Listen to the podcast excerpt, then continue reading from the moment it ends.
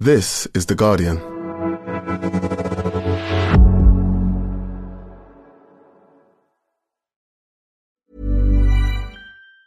Gegenseitiger Respekt ist die Basis für ein gutes Gespräch. Im Netz ist das alles andere als selbstverständlich. Und woher zur Hölle willst du das wissen? So eine vorlaute Bitch wie dich sollte man an den Herd fesseln, dir dein Handy wegnehmen und... Wir feiern dich dafür, dass du dich als Frau nicht unterkriegen lässt. Keine Angst, du bist hier nicht allein. Wir alle entscheiden, ob wir das Netz dem Hass überlassen. Werde Teil der Telekom-Initiative gegen Hass im Netz und setze ein Zeichen. Telekom.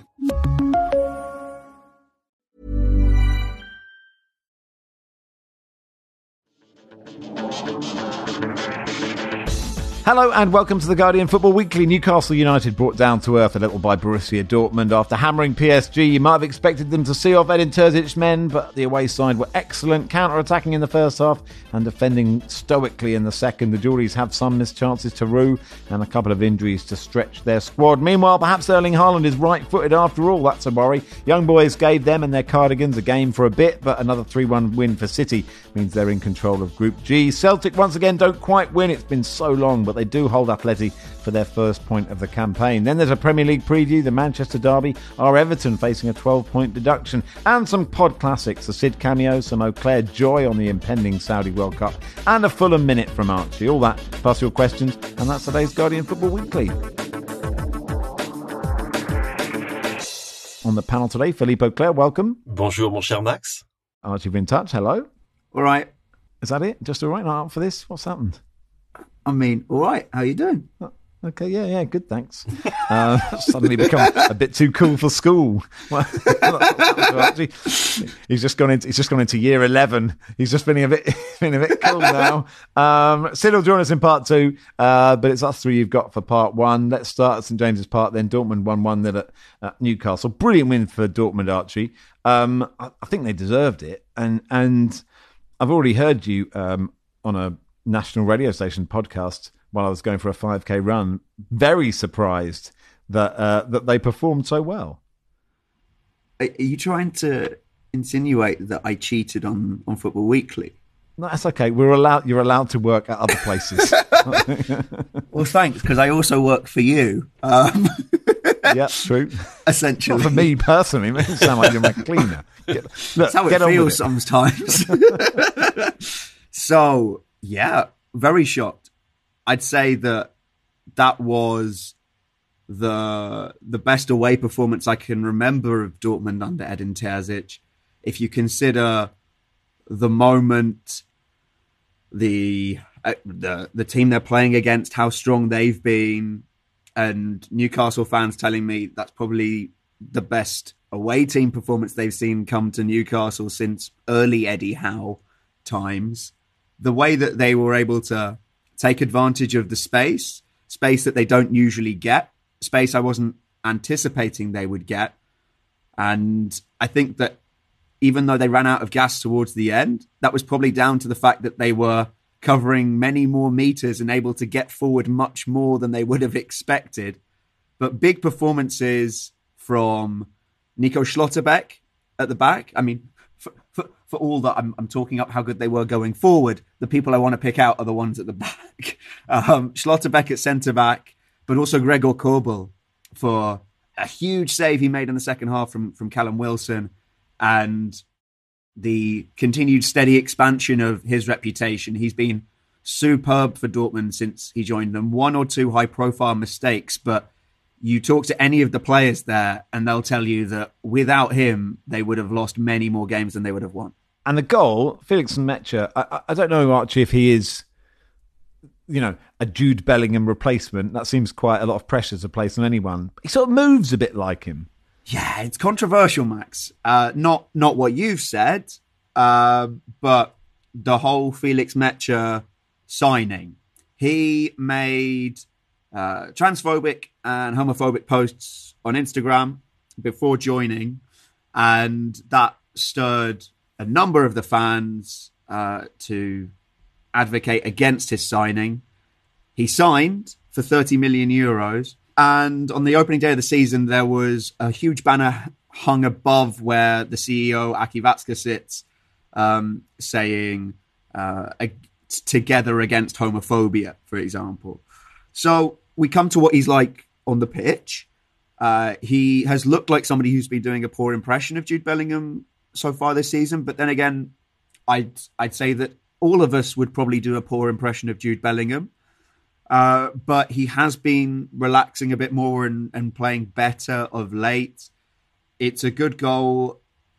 Uh, exceedingly well taken, and, and the timing of his run. He's missed a few big chances recently, but he's somebody who, you know, Dortmund care a lot about, Dortmund fans care a lot about what they stand for. And I know some who are left with mixed feelings when he's scoring the winning goal. Yeah, I do you know? I didn't know about Nmecha, but um, uh, Dortmund chief executive Hans Joachim Watzke uh, and club president Reinhold Lunow said in a joint statement he completely convinced us during intensive talks that he does not hold any transphobic or homophobic beliefs. Felix himself underlined that he respects and loves all people, irrespective of skin color, religion, or sexual orientation. Uh, he himself, in an interview published by the club, said a few things were taken out of context. Of course, I'm Christian, but I love everybody. I do not discriminate. I just hope fans will give me a chance to get to know me and hopefully see I'm a great person. From a Newcastle perspective, Philippe, mm. we have said already that we wondered if their squad would be stretched. When they had a couple of injuries, yeah. you know, Isak is a different yes. player to Wilson, right? He can do more. And him going yes. off was a big loss for them. Murphy coming off and going off again. That's, that's you, very, which is very yeah. sad. I mean, he, he, looked absolutely distraught. And, and they, yeah. by the way, they both of them look like injuries which could hamper, hamper them for quite a while. And, you know, given where they are in the, in the Premier League at the moment, and given that the squad is not yet um, the uh, deepest that you can think of, these things, this will change in the, in the winter. You can expect, um, a, very high spend by the Saudis on on the winter transfer market. But yeah, it was shown, uh, and I think when when we were talking, you know, about their four one win over PSG last time, I think I said something like everything went for Newcastle, everything went right for Newcastle on that night against Paris Saint Germain, and because of that, the public really caught fire, and they were then transported by their their crowd to a level which is perhaps not their actual level. There they found a Borussia Dortmund team, which I'm, I'm sure would have amazed them by the quality of the performance. Because to be honest, I mean, I'd been uh, listening and uh, reading what Archie was saying about Borussia Dortmund before the game. And I had the feeling I, I was looking at their results and thinking, well, they've been very, very lucky so far in the Bundesliga. And then suddenly they were able to exploit all that, all that space on, on the right hand side which you wouldn't have expected. Newcastle actually built most of their current success on their defensive solidity, even if they're scoring for fun this season. And then you could see huge gaps appearing here and there. And, and not everything that they tried worked out. They created a few chances, but you know, Dortmund's keeper was on a on a very good day as per usual, um, and then they found themselves really under the cosh. Um, no, they don't have the uh, the depth yet uh, to you know alleviate as as uh, bad you know um, a loss as that of Alexander Isak. Because Callum Wilson was as always very active but he genuinely didn't have his best game for Newcastle. I think you can say that. He was actually quite inefficient and and I think it was in many ways a disappointing performance from the Newcastle point of view. Very disappointing and which was reflected by the way by a certain lack of I don't know if you felt the same Max but a certain lack of passion in what is supposed to be a cauldron. And the fans I could hear were the Borussia Dortmund fans. That was the first goal that Dortmund have scored in the Champions League this season. They've only scored one in their first three games, and they're moving away from the heavy metal football ideas that were so often talked about uh, internationally uh, around Jurgen Klopp. Edin Terzic has been talking about being uh, less sexy and more successful. I, I would say that last night actually was quite sexy in, in terms of the football. I think the more space you have to run into, the sexier you can play. And a lot of the time against Bundesliga opponents, teams are sitting a lot deeper and they don't have that room for expression. So, a, significant win for Dortmund. One one Dortmund fan friend of mine said he was expecting a four-one defeat, and instead he got the one but not the four. Yeah, a bit like um, you know, sort of what me and Barry have tried to do with this pod, the opposite actually, more sexy but less successful. Really impressed with how Dortmund pushed Trippier back, right? Because he's such an important outlet for Newcastle. They did really well. And Emre Can, until he got injured, was brilliant. And staggered to find out he's only 29. Like, in my mind, he's at least 35. And is, like, is he only 29? He's only 29. Yeah, I couldn't believe it. Um, and he's a key man for them, and he was desperate to carry on, even though one of his legs wasn't working. It was slightly, you know, the knight from the Holy Grail. Uh, Edin Terzic said that I think that's the most pain that Emre Can has ever felt in his leg. Uh, and he is the sort of unit where if he's coming off the pitch, you know something is is wrong because uh, look, he, he tried to continue after it looked like he really shouldn't have continued, which which told you something in the first place.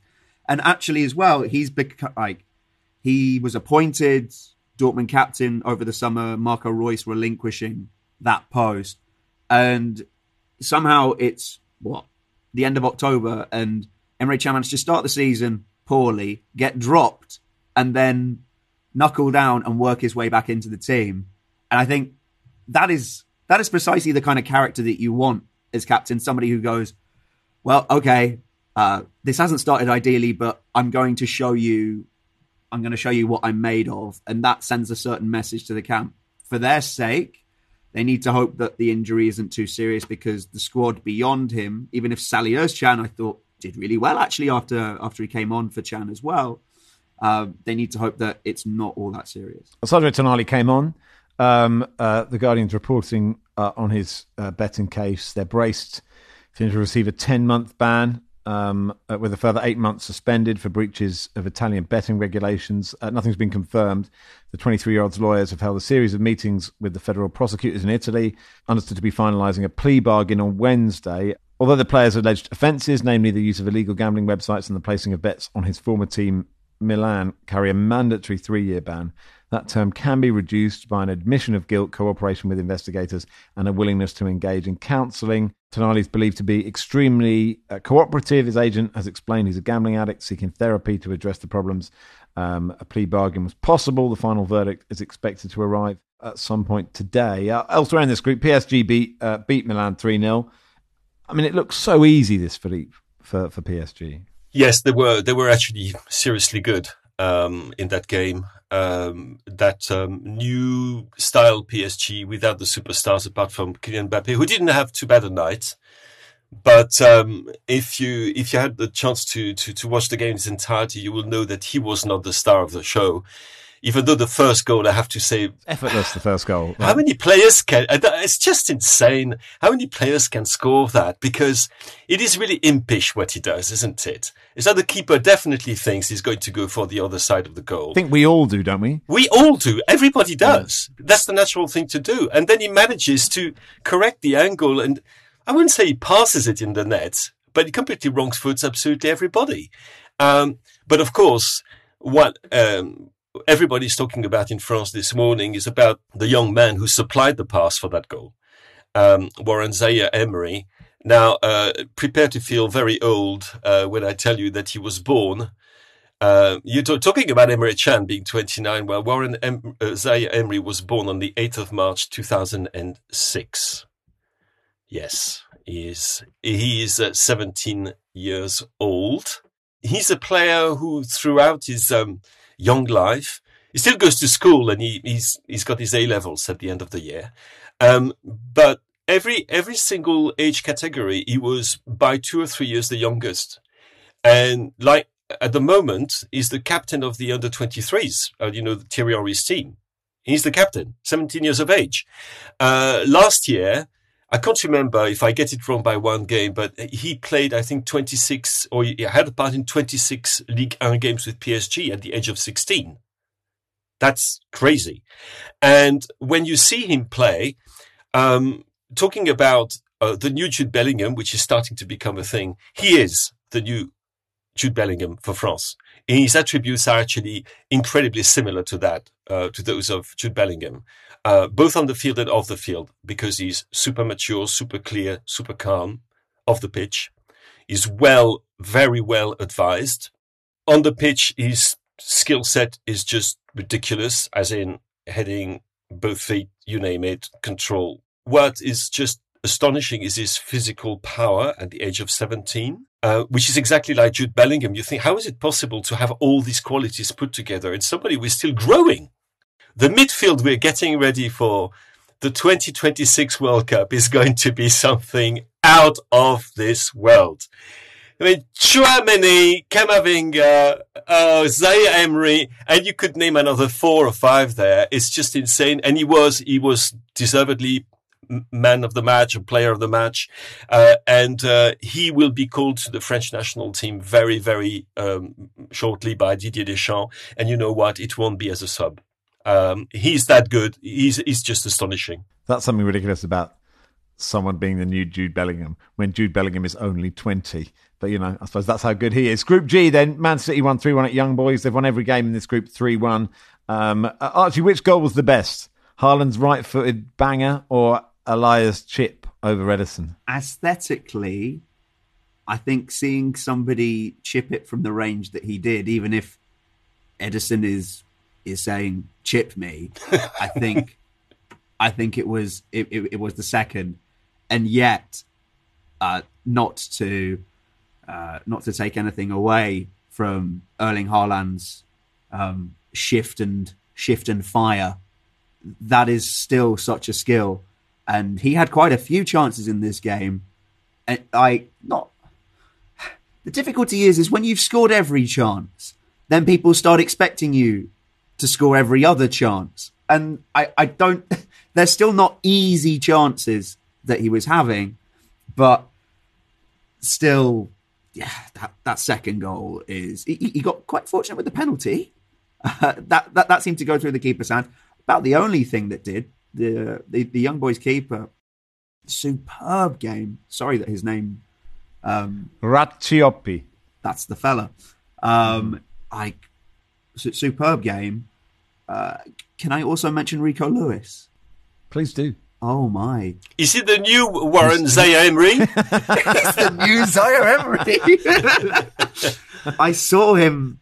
I saw him uh, play away at Leipzig uh, on the on the last match day, and first time I'd seen him live. First time I think many people had seen him.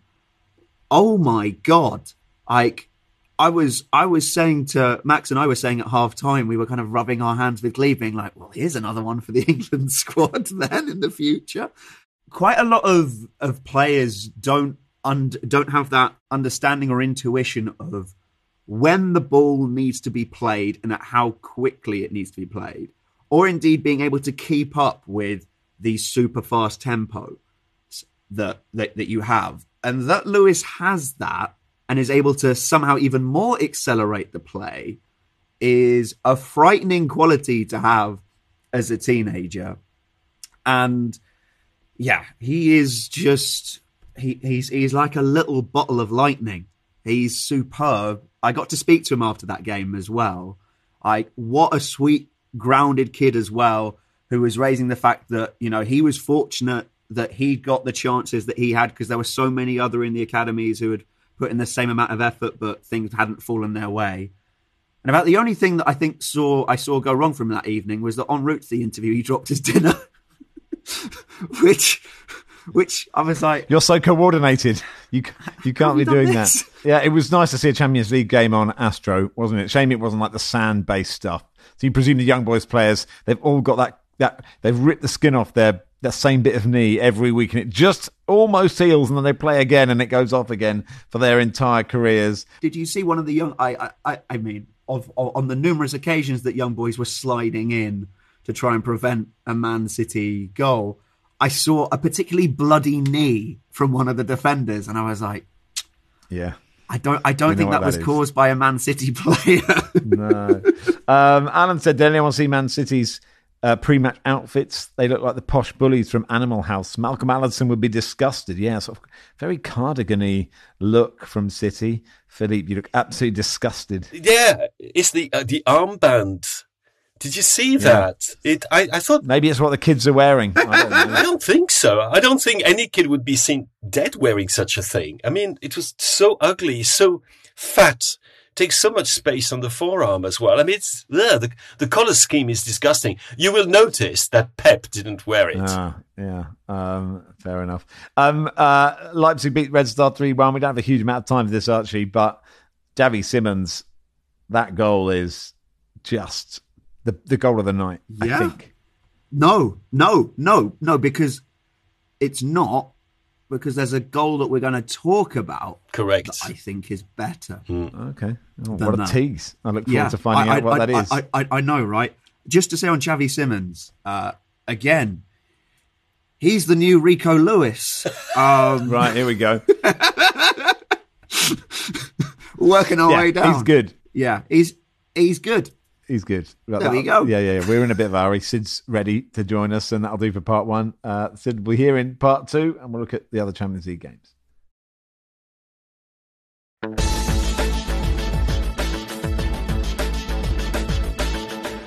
Welcome to part two of the Guardian Football Weekly. Michael says, How has the live show not sold out when there's top rated journalists dressing up as Postman Pat while delivering meat parcels? It's a very good question, Michael. JD says, Will you take the roof off the Troxy like King Gizzard and the Lizard Wizard did back in March? 100% we will. And David said, following up on the man with the plastic bag on his head, selling out the Troxy when you haven't. I note the Troxy's Swift-ageddon club night in December is already sold out. Perhaps the pod could combine forces. This would also one of the Guardian's commitment to mention Taylor Swift at every possible opportunity. So we will do a live Taylor Swift number on the 13th of November. Tickets selling for that one, uh, but they're still available. Me, Philippe, Troy, Ellis, Baz, 15th of November in Manchester. Me, Baz, John Brewin, Nedum Onuoha, and the Will Unwin anecdote. And on the 22nd, me, Baz, Nicky Bandini, Johnny Liew. Uh, the li- it is sold out, but the live stream goes around the world. Please go to theguardian.com slash FW Tour 23 and don't just ignore that. Go to it and buy a ticket and come. Really like to sell out. That would be nice. Hey, Sid Lowe's here. Welcome, Sid. Hi, Max. I didn't understand a word of that, you know. Lizardon, Trizardon, something or other. I had no idea what you were talking about. Yeah. Sid, you don't understand it. Just buy a ticket and okay, come to watch Football that. Weekly Live. Yeah. I think it's right in your wheelhouse. I think you'll have a great time. I'm sure I will. okay, good. That's the enthusiasm I was looking for. Uh, let's do Group, Group E first of the Champions League um, because Celtic and Atleti drew 2 2. Um, you sort of feel with Celtic, oh, they keep almost winning a game. And this time it said it was Atleti that didn't let them. Yeah, and and actually, I think at, at the point by the end of it, Atletico were quite happy with the draw because they'd gone down to ten men towards the end. I think, I think when the moment when Rodrigo de Paul was was sent off, it kind of changed the whole balance of it, didn't it? There was a period it felt like okay, Atletico they're gonna they're gonna win this now. They the, the the balance of the game was completely in favour. They were creating chances. The momentum was starting to build, particularly through through Griezmann, who at some point I think there needs to be a discussion about why no one talks about him more than you know as, as much as they should. Um, and then once De Paul went off, it's not just that that changes the game, and that's the obvious and very cliche thing to say where it becomes harder. It's that it felt like Atletico had taken the decision that, okay, this makes it harder. So it's not just that we can't look for the win anymore, we sort of don't look for the win anymore and we, we, we settle for, for what we've got. Um, and and that perhaps allowed Celtic to to get a draw they wouldn't have got otherwise. But as you say, there were there were certainly periods in the game when Atletico struggled more than they probably should have done, or more than they th- felt they should have done. Sid, is the reason that people don't talk about Griezmann enough is it is it as simple that he doesn't play for Barca or, or Real? I know Atleti is a fairly major institution, but I, I find this uh, with with other players as well. It's like if they don't play on that top top, I, I, I don't I don't mean to go into redknapp-ism, but if you don't play on that top top level, then people don't seem to have those conversations. Well, there's another dimension to it, isn't there? Which is that um, I, I, would agree with that. I think there's some other elements, but I would agree that that's the, a fundamental one. He doesn't play for Madrid or Barcelona. There's another dimension to it, which is, but he did. and it wasn't that great when he did. Um, and yeah. so, of course, it's not just that you've got this guy playing really, really well at Atletico Madrid, and you can think, well, if he was at Barcelona or Real Madrid, we'd take him seriously. So, well, he's been at Barcelona. And so now we know he's not that good, really. Now, of course, I think his biggest mistake was going to the only club in the world where there was a player in the world who could probably do the things he did significantly better than him. I don't think there's any other club anywhere where there was a player basically doing the things that he wants to do and doing it better than he does. the other thing is that what, what, what you say, what we say about uh, Griezmann's status uh, with clubs is also something you could say Griezmann's status with uh, his national team.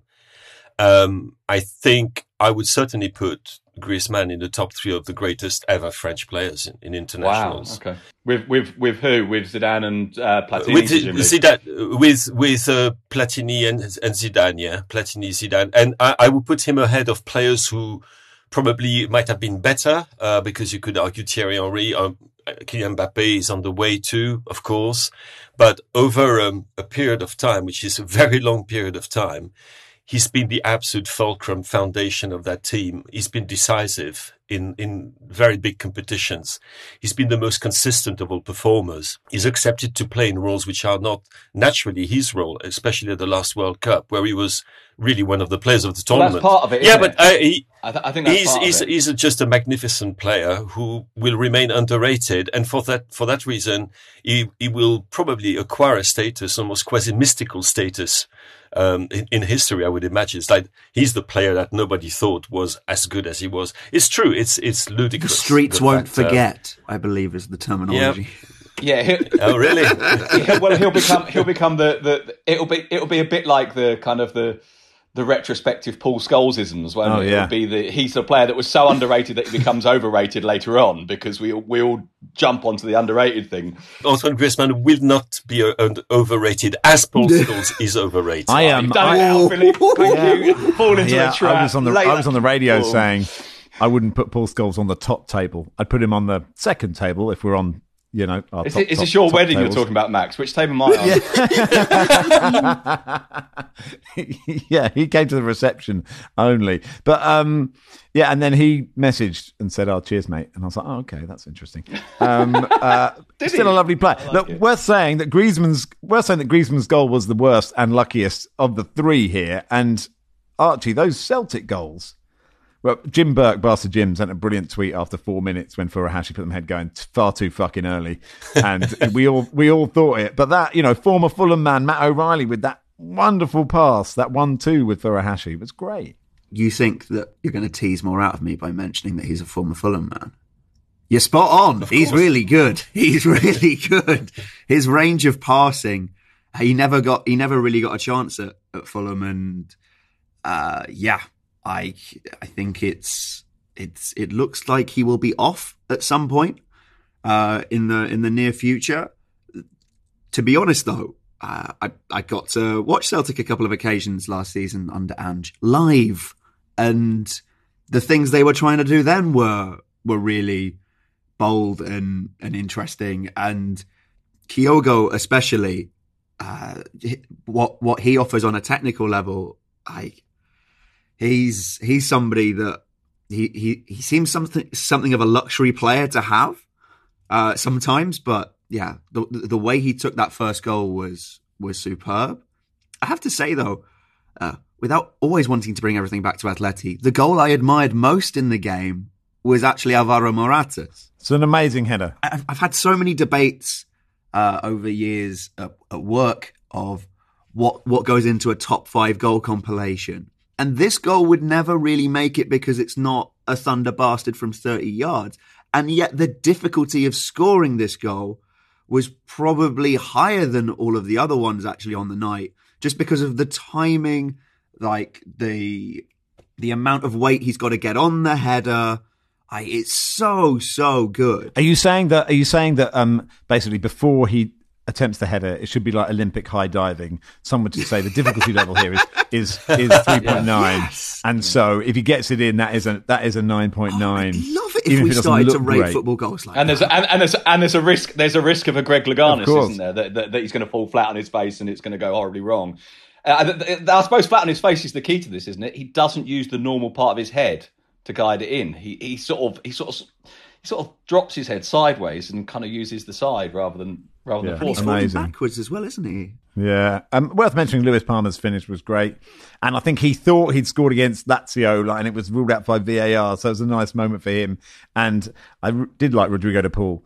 uh, protesting his innocence whilst holding his shin pads, ready to go off. there, there, was also a, a magnificent moment of um, Atletico shithousery because they've got to be, uh, uh, we, have got to tick that box. Is when Griezmann pretends to be injured at the end.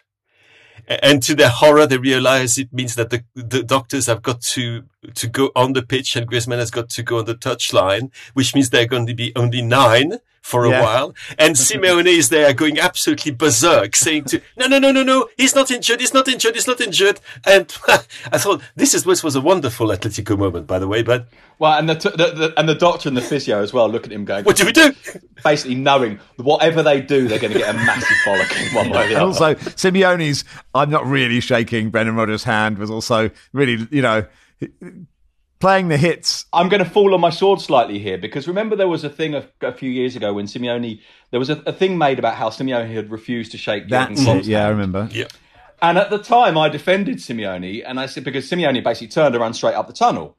And I defended him and said, look, this is what he always does. And he does almost always do that. He almost always doesn't shake hands with the other manager. He turns and goes up the tunnel straight to the dressing room. It wasn't about Klopp and it wasn't a snub and then seeing it last night, I thought, I'm not sure I can stand up and defend. You see, this this this isn't him running up the tunnel in the I, same way. I might defend him because I think oh. that it's it's something that is to do with like the Premier Leagueification of football. That the first thing you see after almost every big game is that the camera pans to the two managers, like in such a close up, which I don't see really in any other league.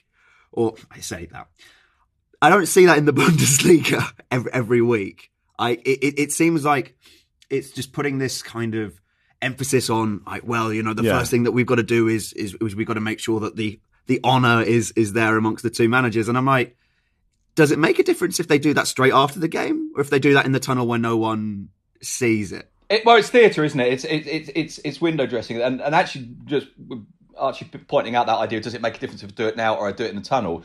The opposite side of that is the other thing which really gets on my nerves, which is the refusal of players to swap shirts in, in, in full view of everybody else, as if it will somehow be seen as offensive to be walking off the pitch holding or or worse still wearing. No one does yeah. that anymore. I wish they would. Yeah, me too. Wearing the shirt of the of, of the other team, and you see it all the time. You'll see the cameras. I just says post game, you get the manager shot, then you get the shot of the players, and invariably you'll get the shot of one player pointing to another saying tunnel and unfortunately, he's not saying you and me in a tunnel now, sunshine. he's actually saying, yes, let's swap the shirt there. Um, and I don't know, there's a bit of me that thinks, are we all really so worried about the idea that fans might see us being nice to an opponent? It, yeah. so the managers are forced to, and it feels like the players are forced not to.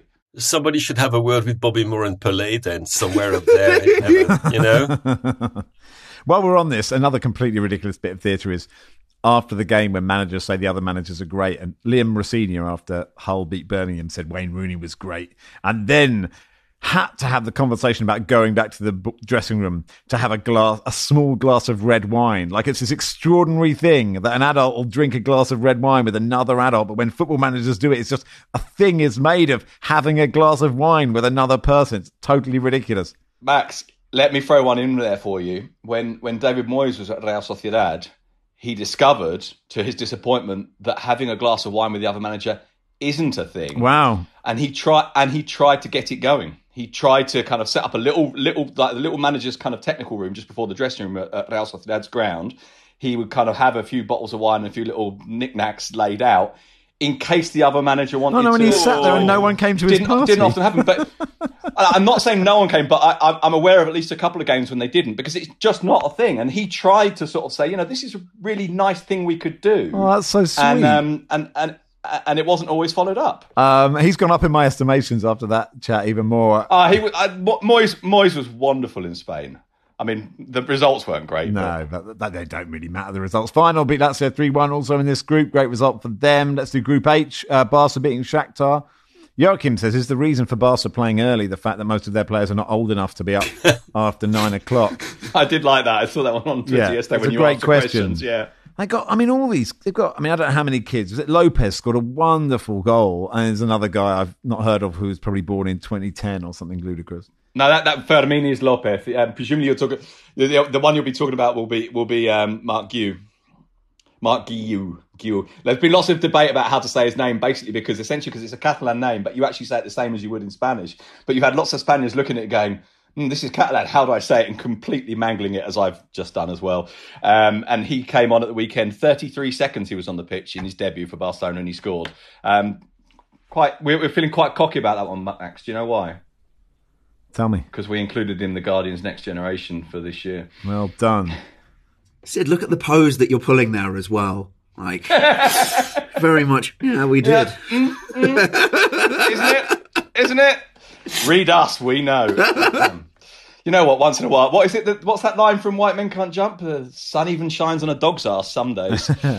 um, but look, Barca, like I when I wandered into work at half four this morning, they were two 0 up, and I thought, oh, this would be easy. And actually, Shakhtar gave them a game after that. Yeah, Barca. I, I, and Xavi was talking post game about the kind of how to express it? Well, I'll try and express it the way he did. The the realization that sometimes that you have to give everything. The realization that if you do sort of step off, or if you do allow your mind to wander is probably not quite the right phrase, but allow yourself to not be fully, fully, fully engaged. This is going to happen. Obviously, they've got lots and lots of injuries, and the main thing, of course, is they've got the Clasico at the weekend.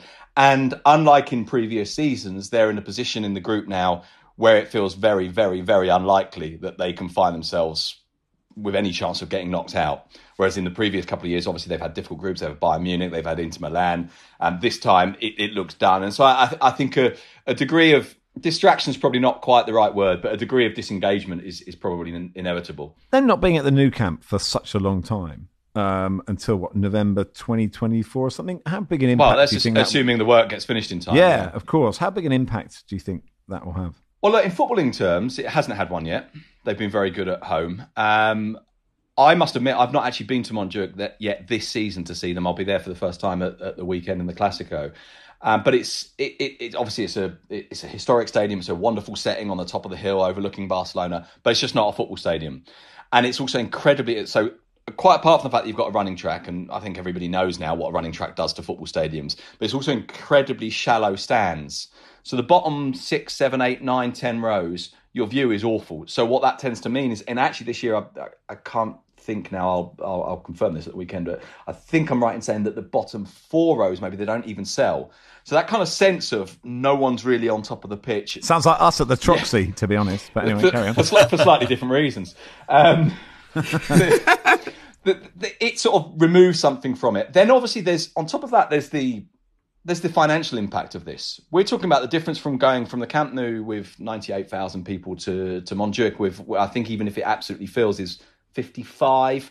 The financial impact of that, you had a situation at the start of the season. I think we might have mentioned this on one of the previous pods that, um, you know, the, the they they opened up a thing basically where they said, right, if you're a season ticket holder, tell us whether you want to go and have your season ticket at Montjuic. Obviously, we'll have to reposition people and all that sort of stuff, but tell us if you want to go. They only got eighteen thousand people say yes. Now, there's all sorts of arguments about this, how difficult it is to get to, and all the rest of it. I think actually this was massively overplayed by a lot of people. Oh my God, Montjuic, as if Montjuic was in you know was in Zaragoza, not in Barcelona. It's not that hard. It's not particularly convenient. That is true. Um, but only 18,000. That said, that has been beneficial, I think, in financial terms because it's meant they've been able to sell the other tickets to people who, as a one-off, will pay more per game than they would have done if they just kept a season ticket. But so I think the I think the impact is pretty significant financially at a time, of course, when Barcelona can't really afford to have those kind of financial impacts. Uh, also in this group, Porto won 4 1 in Antwerp. Antwerp took the lead. We thought maybe this is their chance because they, uh, you know, they're not having a great time in their first ever Champions League uh, venture. Um, but Porto won quite comfortably. One of these goals, Philippe, that volley by Evanilson. I don't know if you caught that in the highlights. Absolutely.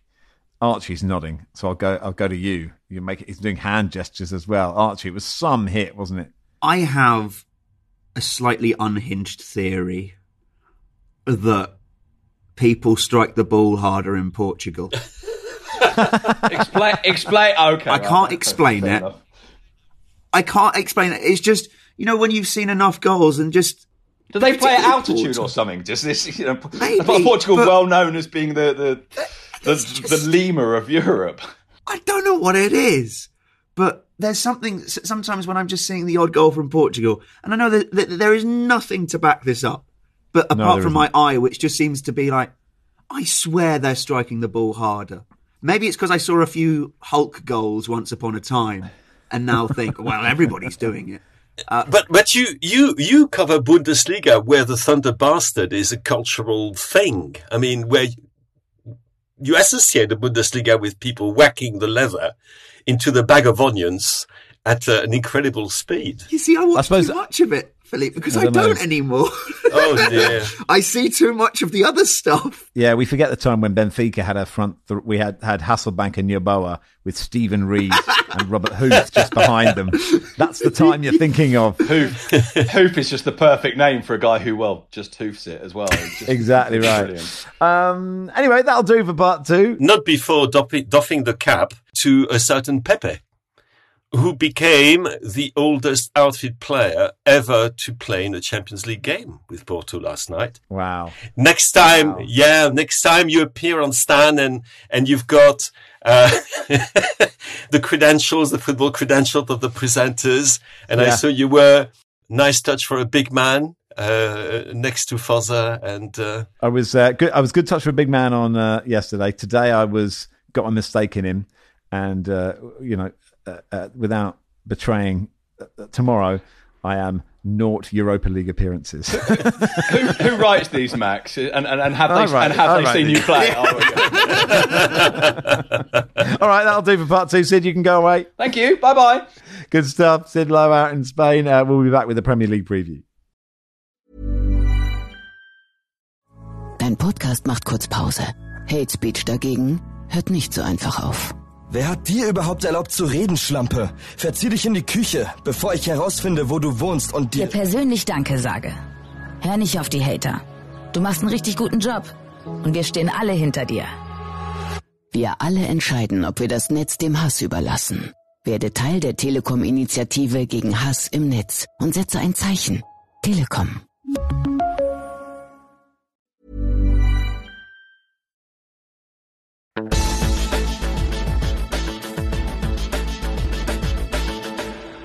Welcome to part three of the Guardian Football Weekly. So, the Premier League then. Uh, Everton go to West Ham. Uh, reports in the Telegraph yesterday saying they're facing a possible 12 point deduction uh, for breaching FFP regulations. Uh, would be the biggest point deduction in Premier League history. Uh, if it happened today, they'd be on minus five points. The case is being reviewed by an independent commission. They and not the Premier League will make the final decision. Everton are thought to have recorded financial losses of £371.8 million, £266.8 million over budget, which seems a lot over budget, doesn't it? It seems you might notice that. Uh, Everton, in a statement from a while back, said uh, they're prepared to robustly defend uh, their position to the Commission. The club has, over several years, provided information to the Premier League in an open and transparent manner and has consciously chosen to act with the utmost good faith at all times. Um, I mean, Everton fans have had a, a rough old time, Philippe, lately, haven't they? Yeah, it's uh, it it's it's the gift. It's the bitter bitterest of gifts which keeps on giving. Um, it looks as if uh, I was going to say an example is going to be made of Everton uh, because the 12 points deduction um, it goes the consequences go far beyond the immediate sporting um, consequences, which of course would be dire given their current position and the fact that they're in no position to strengthen in the winter. That um, however good a manager Sean Dyche might be in this kind of situation, however good some of the players might still be, and I think it would just, um, I mean, it would mean relegation. I don't think there's much doubt about that. And in which case, with the prospect of relegation, the prospect of finding a new owner, uh, since the the process of selling it to 777 partners has stalled, as we know. Uh, I won't go into that. I will, as per usual, refer to the work we've done uh, with Paul Brown and Josimar about what's happening with 777. So let's talk rather about Everton. But the, the problem is that if they were to go down, I mean, who is going to take on a club that has committed to build this huge new stadium in the docks, a club which needs an investment of between 800 million and 1 billion max if this club is in the championship? Given that obviously being in the championship means that the resources you're going to um, have are going to be, in terms of the uh, TV income, for example, are going to be uh, well minimal compared to what you had in the Premier League. I mean, it is it is an absolute nightmare. But on the other hand, Uh, there are some very angry people out there who say that Everton should have been dealt with much earlier. And to be honest, it might have been a blessing in disguise, or rather a blessing full stop, if they had been dealt with earlier and more swiftly, uh, rather than to let the situation um, get to what it is now, which is an absolute mess from which you really genuinely do not see how they're going to get out uh, in any shape or form. And obviously, the coda to that, Max, I'll stop with this, is that should the Premier League decide, or the independent panel, by the way, that the Premier League is right upon to uh, to sanction the club if it's found guilty, uh, will have set a precedent for another case which is open and which is Manchester City's case, of course, and there are 115 charges of doing. Um, of taking it very, very easy with the financial fair play regulations. So it's, um, yeah, as we said, it's not a, a, can of worms. It's mm. uh, it's it's a cask of maggots, a dripping cask of maggots. We did have a question from Lucius saying if Everton are deducted twelve points, the Premier League is asking for, will Erling Haaland still play for City in the Vanarama North? Um, uh, So it's a good question. Do we have, do we know what's happening with those charges, Philippe? And we do get no. occasionally. What's happening with this? The, the, the whole process is going to take um, two to three years. Um, if it is ever concluded, it's a bit Jarndyce v Jarndyce for Dickens uh, lovers. Um, the process, I mean, they're very careful. Absolutely zero detail of what is going on behind closed doors is being leaked or being briefed or anything like that because what the Premier League doesn't want to happen is anything happening in the media which would in some ways uh, be prejudicial to the uh, to the process itself. This has happened in the past. Remember that Manchester City used as a defence when they were charged by UEFA the fact that there had been uh, statements put through the media which they thought were putting them in a situation which was unfair. So the Premier League wants to keep everything under wraps, as they have done since the very beginning. To be uh, to be fair to them, when we thought that they were doing nothing about the situation, but in fact they were working behind the you know behind closed doors, and that's what we're going to see as well. And I think two to three years is about what we can expect for that. True. Uh, speaking of Man City, they go to Old Trafford. Archie, did you give United a chance in this game? I feel like they can be bad and then turn up for games like this sometimes. But I don't know if that's my mind lying to me. Do you remember that glorious first half hour of Bayern Munich away? How how well they played until yes, I do. Yeah, they were good for that. and Andre Onana um, fumbled. It, it can happen without wanting to go too proper football man. The first goal does seem very important here. I think that there's just there's there's this part of my mind which thinks, particularly that United are playing this game at home, that there's a lot of potential for chaos should City get going properly here, and not not just on the pitch but off the pitch of what this this game threatens to throw up particularly because I mean, look, United have have built some quiet momentum with three back to back wins, but this is this looks like the kind of fixture where it could all come crashing down. So, in answer to your original question, I, I still think that yeah, I the the reason and logic in my in my head, uh, of which there's not always much, uh, says that says that City uh, should steamroller through this. I mean, who was expecting Manchester United to beat Manchester City last season in January when they beat them 2 1 and, you know, uh, two latish goals? Um, An offside okay. goal, they might say as well. Mm-hmm. They've not forgotten about that. yeah, so so y- you never know. You never know. You never know. I mean, that is really terrific insight, isn't no, it? No, but you know, but, it, but I mean, it, it is true. As I've said before, Charlie Baker, who I work with at Talksport, says you can end every football conversation with "We'll see," and he is.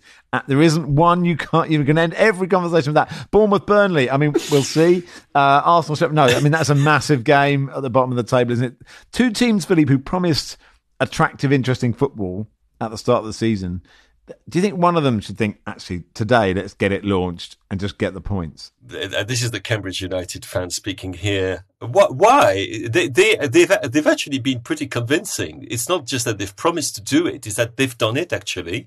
The problem has been more that they've done it against teams which are even better than they are doing these kind of things. That Now this is different. Why, why should they start launching um, why should Bournemouth launch against Burnley and Burnley launch against Bournemouth is the question.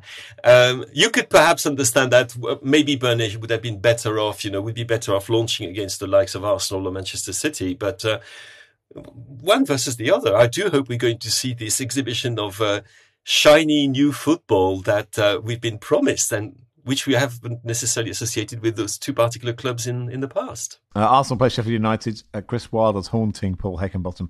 Sort of a bit like Banquo's ghost, isn't he? We've been saying for ages that he's just there and ready, but, you know, Heckingbottom still soldiers on.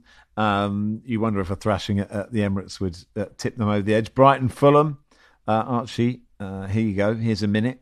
Marco Silva signed a new contract. Happy about that? Very. And surprised, given all the signals that have been made before his unhappiness at how things were going in in the transfer market uh, and how late all the signings were coming. It, it it's the best news I've had this week. Uh, it's it's encouraging, and I hope that with that come assurances that the club will do things in a different way. I thought we were very good away at Tottenham. We played better in that game than we had in wins against Everton and Luton this season. Um, albeit, yeah, Calvin Bassey playing at right centre back does not suit him as the two goals showed. I have to mention as well, Fulham are going to do a protest, Max, uh, against the high ticket prices uh, against Manchester United. Uh, that is next weekend. It's going to be on the telly. And credit to the Supporters Trust and everybody who has got behind that. And I hope that lots will inside the stadium as well, because it is a real opportunity to show what is right and how wrong this is and how damaging it could be to the future of our football club. Philly, we are five days away from FIFA's deadline for World Cup bids. Still only Saudi Arabia on the table. I've I've got quite a lot on in the next four days, so I'm not sure if I'm going to be able to scrabble one together. Um, so it's up to you. Right. Um, it's up to me. Well, uh, uh, what I think is extraordinary here is um, how we have had perhaps the least transparent, least democratic, most corrupt, and corrupt doesn't necessarily mean putting, you know, envelopes stuffed with cash underneath hotel doors, Max. I mean it in the moral sense, but I think this is in terms of designation of a, of a World Cup venue, a World Cup host. Yes, the most corrupt, the most disgraceful, the most uh, opaque, uh, the most, um, yeah, uh, and catastrophic process we've had in the history of FIFA. I would put that beyond what happened with Qatar 2022 and Russia 2018, or what happened with Germany 20, 2006, by the way. Uh, because this is institutional, this is systemic. A deal was passed quite clearly between Gianni Infantino, uh, because FIFA is Gianni Infantino and the Saudis. A strategy was devised which would enable the Saudis to be the sole candidates. Saudi Arabia, yes, without any competition, will inherit the 2034 World Cup. And what is amazing is that can you see anybody talking about it? Can you see anybody being revolted by this prospect? Can you see anybody saying from within the associations, like, oh dear English FA, have you heard a squeak from them? By the fact that we are going to go, we are all being taken on uh, this jolly ride by Gianni and his, uh, in his clown car. And, and we're taken, we're being taken to Saudi Arabia in, 2000, in 2034. And they twisted the whole process they made sure they took a decision on the 4th of October to suddenly uh, give the World Cup to Spain, Portugal, and Morocco. Wonderful venue, by the way, for a World Cup. I don't disagree with that. Uh, by giving a little sweetener to the Paraguayans, the Uruguayans, and the Argentinians, saying, okay, well, you can have one game of that World Cup, which is going to be, you know, of course, in terms of, of ecological terms, is absolutely catastrophic. But anyway, the whole thing is utterly shocking. It's a complete, it's a complete failure uh, of, the of the system, and another proof that FIFA has to be disbanded, because this is just just just beyond words.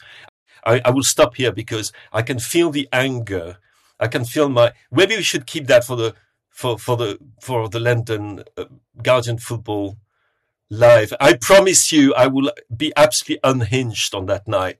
I will I will use very very bad words. Absolutely. Because there won't be a lawyer anywhere near and nobody will be retweeting or blue skying what I'm going to say. But I'll keep it at that. It's a scandal. It's an absolute scandal. And nobody's saying a thing. A UEFA is saying nothing. The French Federation is saying nothing. Nobody's saying anything. So Gianni Infantino and the Saudis can carry on doing their little deals. They're big deals actually. Bastards. Archie quick check on how you're doing and the importance of checking in on how people are doing um, um, because um, it's important to do that. Yeah, sure, man. Uh, I'm, I personally, I'm, I'm doing really well for, for, for what it's worth. I'm happy to say that I'm, I'm still doing therapy because that's what has worked for me. Um, I'd like to mention uh, I, I, I got a message from uh, a listener the other day, which is is what actually um, yeah made me want to to say today that you know please do please do continue to try and give your friends who may be suffering uh, the space uh, to to quote World in Motion, create the space, express yourself, almost right, because like that that's half the challenge is is giving giving people who are feeling low or in in a difficult place is is is giving them the room to be able to open up. And you know you may think checking in is is it is it if for one friend is it going how are you all right like for someone else it may just be not prying and just waiting and and and making sure that they feel comfortable enough to do that. Uh, but you know I, I try and speak up about these things when we maybe wouldn't think about it. And and the next time you're maybe in full flow of your own moment just maybe drop a mo- just maybe drop a note to someone just to recognize that you're still thinking about them as well because these things can can still take a turn. I still have the odd day where uh, things are not good, but because I've worked at it hard for a number of years now and realized that it is a day by day process and not I can fix this in two weeks, that I can feel progress. I let emotion out in a healthier way.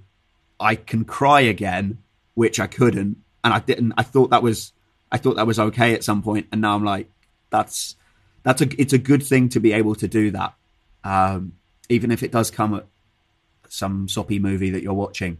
Um, yeah, like it's um, it's important. So I just hope Jerry, Jerry Maguire is it? is that it? Jerry Maguire. I wouldn't want to comment. That. That'll always get me. Uh, but okay, look, no, it's um, I I just hope that you know people are able to take a deep breath and I, I know how long waiting lists are as well and how much of a luxury it is that I've been able to see someone. And yeah like just try and support one another I guess. And I if there's somebody out there listening who's wondering like is anyone hearing me? Um then you know hopefully their friends, people can can help try and step up for them. Sure. It's a good message, and people are always welcome to get in touch on this and any subject. Um, Football Weekly at theguardian.com. Um, um, some exciting news to finish off with. We have a, a footballer to follow in MLS, chaps. Malcolm Fry of the New England Revolution, who sent me a message on Instagram saying, Hey, Max, I'm a professional footballer here in the US. Uh, in the US of A, he says, I've recently signed my first contract with our first team. And after thanking my parents and siblings, I wanted to thank you next. Oh, it must have been a small, there must be someone else before that. Thank you for lighting up every drive to training with your laughter and amazing guests. He hasn't named either of you two specifically, but I'm sure he did, of course, mean you two especially. Um, I'm truly in debt to your wonderful work on the pod. Thank you. It's certainly the closest I've been uh, to being thanked in an Oscar-winning speech. So, uh, um, Malcolm, don't forget us when you become the next Clint Dempsey, um, and hopefully by following your career, we will finally overcome our anti-US bias uh, that we exhibit on a, a daily basis. Um, uh, so yeah, good luck to you, Malcolm. Thank you so much for getting in touch, and that'll do for today. Um, thank you, chaps. Thank you for doing the whole thing. Unlike Sid, you know, um, I value I value the commitment. Uh, cheers, Philippe. Thank you, Max. Thanks, Archie. Thanks, Max. Football Weekly is produced by Joel Grove. Our executive producer is Max Sanderson.